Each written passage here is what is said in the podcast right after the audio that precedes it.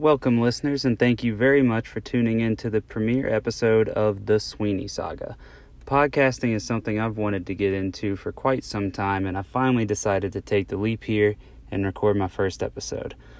I believe this will give me an outlet for discussing a lot of my interests, whether it be sports, movies, TV, music, life experiences, or really anything that might come up and might be on my mind. Uh, I'm an extremely passionate person and I love discussing a lot of topics with my friends and family, but I've always wanted to have an extra avenue to get my thoughts out into the world, and hopefully, I can build an audience that wants to take this journey with me. Now, I want to give a little bit more background on myself. I am 25 years old and I'm happily married to my lovely wife of one year. Also, we are eighth grade sweethearts. I graduated from West Virginia University with my bachelor's and master's degree, and I'm currently working a job where I get to travel around a lot, which is good for me because I am a huge sports fan, and I have been ever since I can remember. I still play a variety of sports, uh, mainly basketball and disc golf, and if you haven't tried disc golf, I highly recommend it. It's a ton of fun, which I might get into that sport a little bit later on. I watch baseball, football, soccer, and basketball, and of course, I always compete in fantasy leagues. Another love of mine that I hope to discuss on the podcast a lot is uh, watching movies. Uh, this 2019 slate of movies has been great already and is jam packed for the rest of the year. So I do plan on bringing some reviews as I get to the cinema to check out what's playing. Uh, I am a little bit behind, so I know that I'm going to shotgun a lot of movies really soon. Another thing that I really love is playing video games with my friends, and online gaming is a huge hobby of mine. Uh, I play 2K, Overwatch, Rocket League. Those are just some of my favorites. So if a good game drops, I might even include that in an episode. Uh, I may also bring on some of my friends once I get this up and running to discuss movies or games or sports because debating with my friends is definitely one of my favorite things to do. Uh, throughout this podcast, I hope to bring a lot of fun and interesting topics each week, depending on what's going on in the world or uh, just anything that might be on my mind. So, the first topic that I've been anxiously waiting to talk about, and uh, I thought it'd be good for a premiere episode of this podcast, is uh, a quick recap of the NBA regular season and a preview of the finals. Now, even though we're in the end game of the NBA season, things are really only going to gear up from here. So, you know, we have the finals getting ready to start, but the real thing that's going to start is the free agency period is going to happen at the end of the month. Plus, we have the draft going on.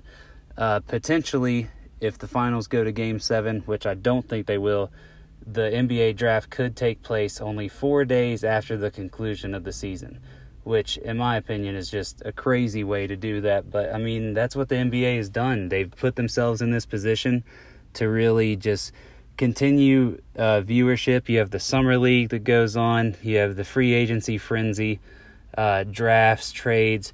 There's so much going on in the nba right now that it's almost going to seem like there's no off season. They've shortened the time that it takes for the regular season to get going. And uh, and honestly, it goes from October to June. I mean, that's not a whole lot of time in between. You take, and once you get the summer league going, like everything with the NBA is just going to gear up.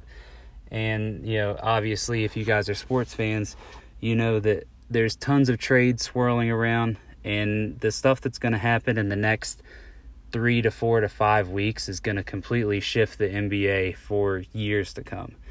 So in the regular season, there were a few surprise teams.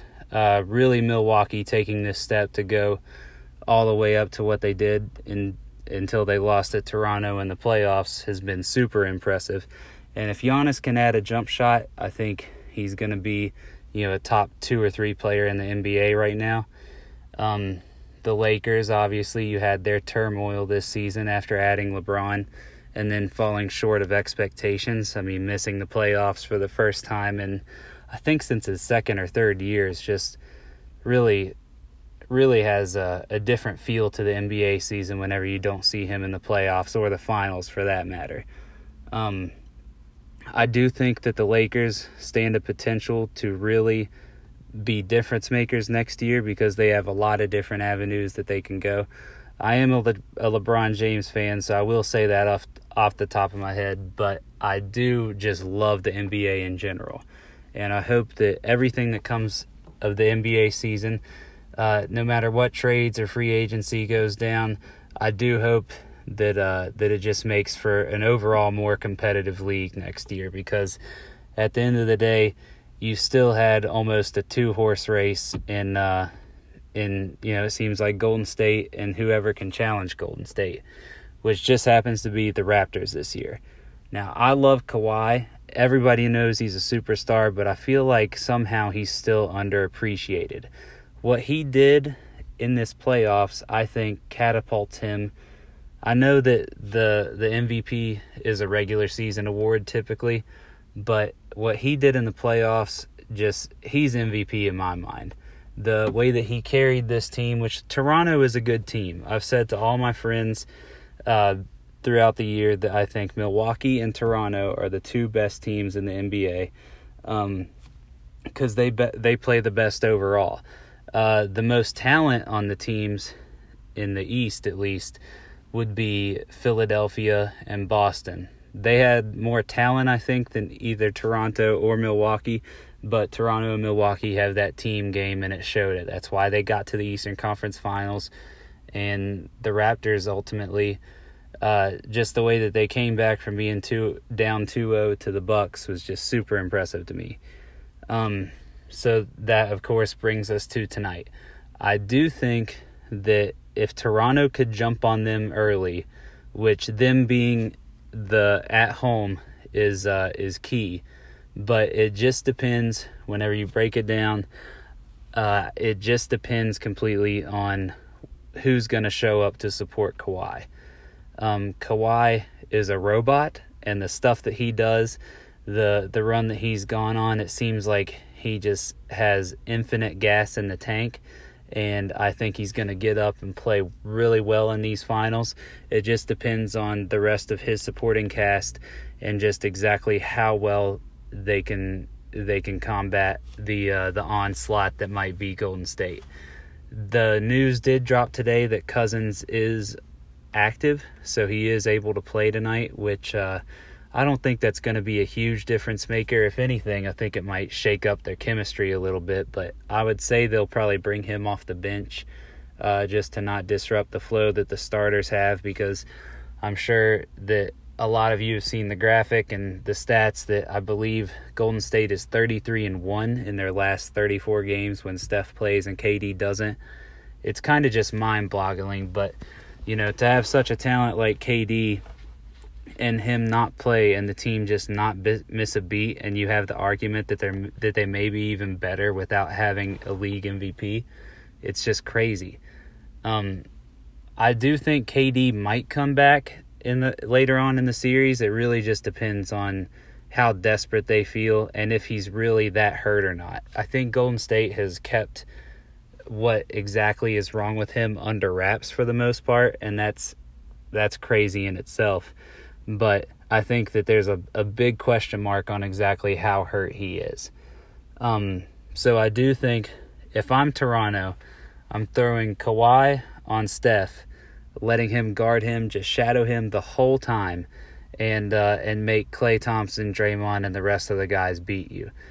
Uh, I think that in reality, Golden State may be about seven deep and Toronto doesn't have a lot of studs, but their seven can, you know, the first two people off the bench, which would be Ibaka and Fred VanVleet, I think that uh, that they can play just as well with Golden State's front seven without having Kevin Durant in the lineup. Now, you add Kevin Durant in the lineup, then I think they're even a worse mismatch for Toronto specifically because if Golden State has KD, then Kawhi's attention is only going to be on Kevin Durant, and I take Steph and Klay over any one-two punch in the league, no matter how many bodies you could throw at them.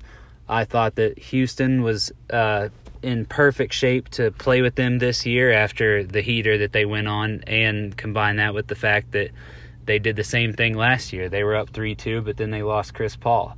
So ultimately, that didn't really pan out. Uh, because once Chris Paul went down with the injury, then Golden State rattled off two straight and ended up sweeping the Cavs in the finals. But this year, I do believe that uh, that with Toronto, if KD stays out, Toronto stands a chance with that home court. But the craziest thing is that I think it all comes down to this game. If Kawhi can carry Toronto and that team play well, shut down the nerves, if you have a good game from Kyle Lowry, if Pascal Siakam keeps doing what he's doing uh, what he's been doing this whole playoffs. I think his average is 23 a game or something like that. Um, if Toronto's supporting cast comes to play and gives Kawhi the help that he needs, this home court could carry him out to this 1 0 start. And if they go up 1 0, who knows? I mean, Golden State, I, Golden State might get a little complacent and uh, and really underestimate Toronto. Uh, this series to me, and I know I've heard it uh, being talked about in the media, but this series to me feels very much like that uh, Dallas Mavericks and and uh, Miami Heat series. Uh, you know, whenever the big three came together down in Miami, everybody expected them to go to the championship. Everybody expected them to win, and uh, you know, and they were they were playing well. And then you know you have the collapse of LeBron, and uh, this ragtag group of dudes that uh, that Dallas has somehow upset the big three. And you know who's to say that that doesn't happen with Toronto? Uh, Kyle Lowry is a question mark, and ultimately he is the key. Like uh, obviously, I've said that the uh, the whole supporting cast is key, but Kyle Lowry is the ultimate factor in this because you never know if Kyle Lowry is going to go for 26 or 12. You just you don't know what you're going to get from him on a nightly basis, and to me, I think that he has to average somewhere between 18 and 21 in this finals for them to stand a chance. If he comes out and, you know, and he drops 12 one game and then he comes out and gets you 30 the next, that's just going to be super frustrating and you can't have that kind of inconsistency whenever you're trying to knock off this Warriors team.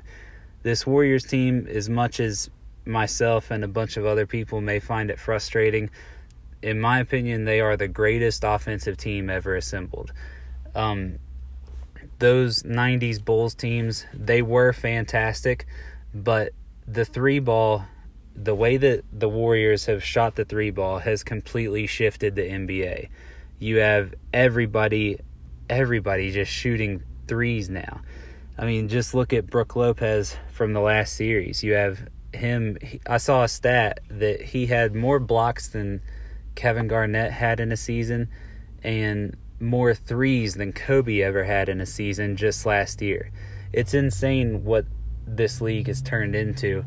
And, uh, you know, there's no amount, it's going to take a perfect game from, or a perfect series, rather, for Toronto to stand a chance against this team.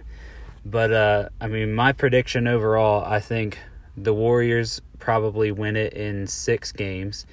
Uh, I think Toronto needs to win this game to make it competitive. If they go down 0-1, especially if they go down 0-1 in a close game similar to LeBron last year, I know it took LeBron a 50-point game to uh, to get that that type of game and have that type of competitive feel for game 1 from last year, but I don't think Kawhi needs to drop 50. He he has been carrying the team on his back, similar to how LeBron and other players have done in the past. But I do think that Toronto has good enough players that they can support him and try to you know make this series competitive. And I think they stand a puncher's chance. Golden State is the favorite still overall, as they should be. I mean, five straight finals and going for their fourth title in those five years. It's uh you know, it's truly a dynasty. But I do think that Toronto comes to play game one. I think they take game one, and uh, and game two will really be uh, the ter- the telling point of the series. If Toronto goes up 1-0 and then goes up 2-0 commandingly, then uh, you know Golden State could still come back uh, and win four straight or win four of the five and win it in seven. Uh, it, I hope that the series goes to seven. I don't think it will. Realistically, I think the favorite is uh, for Warriors to win in six. But I think Toronto can make this competitive. And as a basketball fan, I truly am excited to see how it all goes down tonight. So, you know, my official pick would be Warriors in uh, it Warriors in six, but my my pick that I would love to see is Toronto in seven. I think Toronto uh, makes for a very interesting champion, and uh, to see them win it in seven and wonder what Kawhi is going to do if he leaves, if he stays. It's just uh, I'm really excited about the future of the NBA. I'm excited for tonight, and uh, and I'm excited to get this podcast started. So uh, I thank whoever is listening for listening, and uh, make sure to tune in next week whenever I bring you guys another episode.